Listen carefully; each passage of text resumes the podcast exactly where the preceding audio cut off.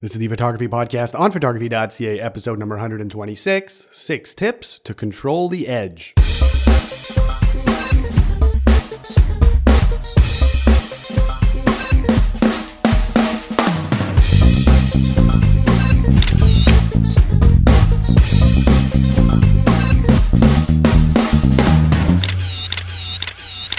Hey there, photo lovers. How's it going? And welcome to the 126th Photography Podcast on photography.ca. My name is Marco, and as usual, we're coming to you from Montreal, Quebec, Canada. For today's show, we're going to talk about uh, six tips on how to control the edges of uh, our photographs. The edges are uh, very often an overlooked area of the photographs, but they are incredibly important, so I thought I'd uh, share some tips with you. Uh, but before we do, I always like to thank uh, people for their comments on our last podcast, the number 125, where we had a podcast with a Darwin Darwin Wiggett and uh, Samantha Chrysanthou from oopoomoo.com.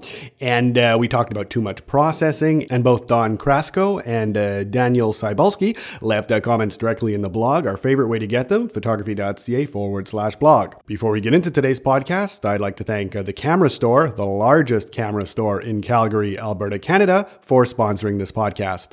Okay, so let's just get right into today's podcast talking about the edges uh, of our photographs. Well, as most photographers know, every single millimeter in an image is important. And uh, even though normally photographers pay most of their attention uh, to the focal point of the image, as they should, uh, the edges need to be considered because edges can be used to strengthen the image, and not paying attention to the edges almost always weakens the image and makes it less strong than it could be. And we also need to know that whether we want them to or not, the subjects in our photograph actually interact with the edges of the photograph.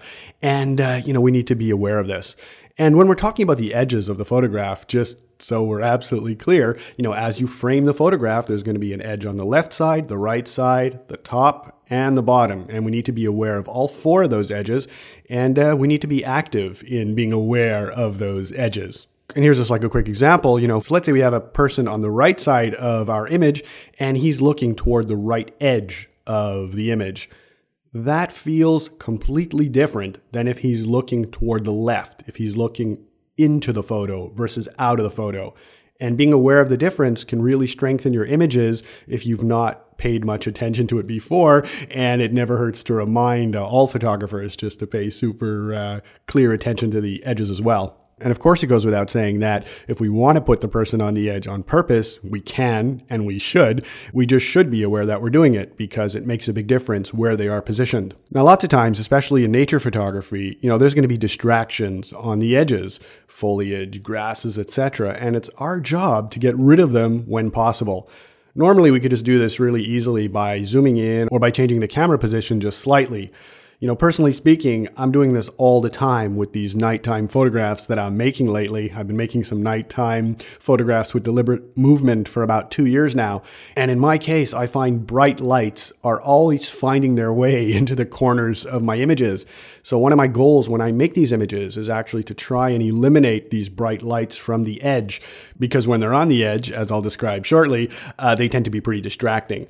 So, my goal is I actually try and eliminate these altogether. And before we get more into this, you know, the thing about placing objects near the edges and talking about where to crop them at the edges is that it's really difficult to talk about firm rules for this because every shooting situation is different.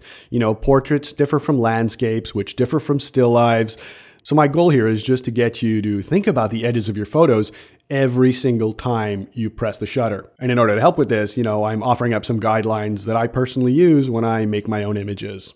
So here goes six tips to uh, strengthen the edges of your photographs. First tip every time you make an image, you add four lines to the image that act as the image's frame. And you need to be very active where you place these lines. So slow down and evaluate where you put these lines when possible. If you're photographing a sporting event, might not be the best time to do it. But if you're taking a nature shot or you're shooting for yourself and you do have the time, make the time. And basically, as you're framing, you know, move a little bit up, move a little bit down, see where the lines cut objects in your frame. Just be aware of it. If you're having like difficulty visualizing what it will look like, live view is freaking awesome for this. You know, you can just actually physically move the whole tripod, raise the tripod, lower the tripod, and that way you could see where the edges, you know, intersect with the objects in your photograph. And it just doing this is going to totally bring you up a couple of levels if, if you've never tried it. Now, tip two to A is that like if you're not already familiar with like the basics of compositional techniques, you're going to have to get into that first because the edges yes, they're important, but you should know like the rule of thirds. You should know about lines and patterns and curves and how these are interesting to the eye. Uh, do some basic reading on it before you get into the actual edges. And Darwin Wiggett and Sam Chrysanthou from Oopoomoo, they actually wrote a pretty good book about uh, basic composition that's really easy and readable if you've not studied it much. So I'm going to throw a link into the show notes. And tip 2B, go to a museum and check out how painters placed objects at the edges of their paintings. I'm a big fan of Rembrandt and uh, other Dutch masters uh, from the Renaissance, and you will learn loads about composition, edges, and lighting just by studying the works of both uh, master painters and master photographers. Tip number three is going to be in general with portraits, I like to leave a little bit of room between people and the edge of the frame. Landscapes, on the other hand, that are like full of forests or grasses, they require more thoughtful cropping due to the unpredictable way leaves and grasses grow. So it's even harder to make uh, firm rules about this. But even though it's hard to make uh, firm rules, here's a few things that I like to pay attention to again. So 3A, in general, I try not to crop through important objects like trees if I don't have to. So if the tree is on the edge, if I can, I'll include the whole tree. And that's usually the way I like to do things. But sometimes this isn't possible. So when you have to crop, let's say into a tree, I personally like to leave more than 50% of the object in the frame. So I might not want to leave two millimeters of tree. I might want to leave an inch of tree, so to speak, you know, or a few centimeters of tree. And that's just a really general rule of mine. And, and sometimes I break it. But more often than not, especially with trees, that's kind of how I like to crop. When it comes to other types of foliage, you know, grasses, branches, and again, leaves, the direction that those branches and leaves go to is pretty important to the eye. So if there's a tree, let's say on the left edge again, and it has branches, and those branches are pointing left outside the frame, I might crop the tree so that those branches don't leave the frame because my eye will tend to follow those branches. Eyes tend to follow lines and curves. So if the curve or the line is moving outside the image, your eye is going to go toward the outside of the image.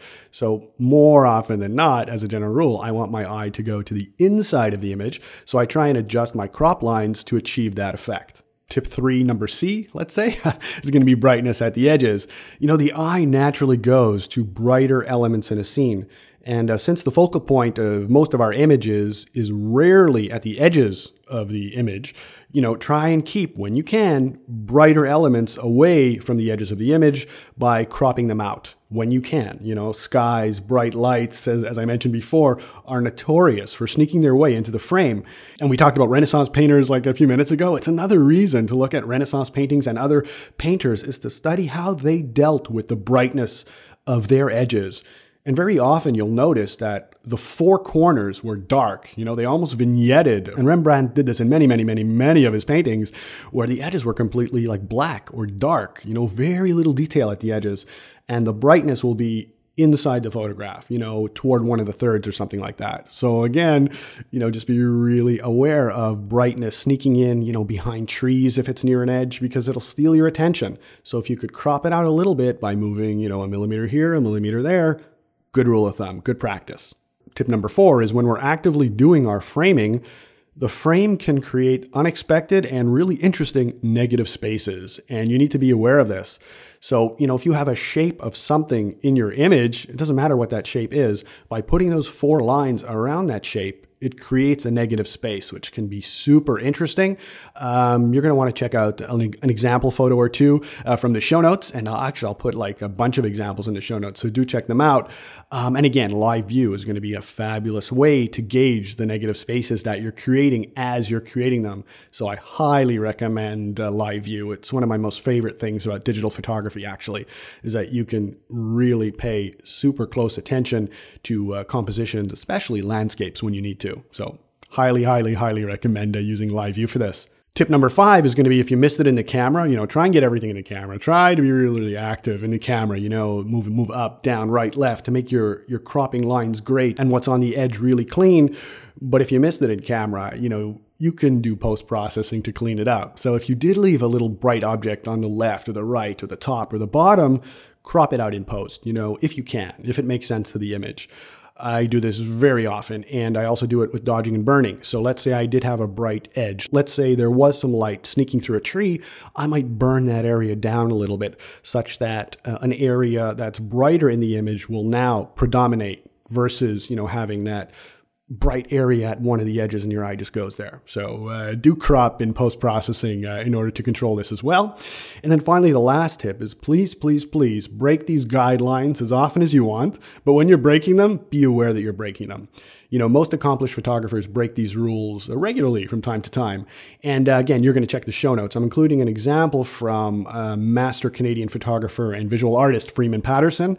If you've never heard of him, uh, he's a fabulous, fabulous teacher and photographer as well. And I highly recommend his book, The Art of Seeing. And I'm going to feature one of his images uh, in the show notes where it's obvious that uh, he's broken one of these rules about leaving things on the edge. But for him, it works. And for many of us, it's going to work. So uh, just wanted to give some general tips to people on uh, how to do these things. And then, uh, of course, you have the freedom to bust them to pieces whenever you want to. And I think that's going to do it uh, for today's podcast. I'd like to thank the Camera Store one more time for sponsoring this podcast. The Camera Store is a full line dealer for an entire range of photographic equipment and supplies. Whether you are a leading professional or new to photography, their expert staff are always ready to assist you in finding the perfect equipment at great prices. And on a personal note, if you're in Montreal uh, in the very near future, we are now uh, February of 2014. I'm actually having an exhibition of my own artwork at a Hotel 10 in Montreal. So uh, it's going to go until April 30th. So if you're in Montreal and you wanted to uh, stop by or maybe hook up for a beer and see the show, it would be more than my pleasure. And uh, I'll put the link in the show notes. Thanks so much for listening, everyone. Uh, as always, I hope these tips proved useful to you and uh, you'll become a little more active in your framing. So, you know, just get out there, use these tips, and uh, keep on shooting. Bye for now, everyone. Thanks so much for listening.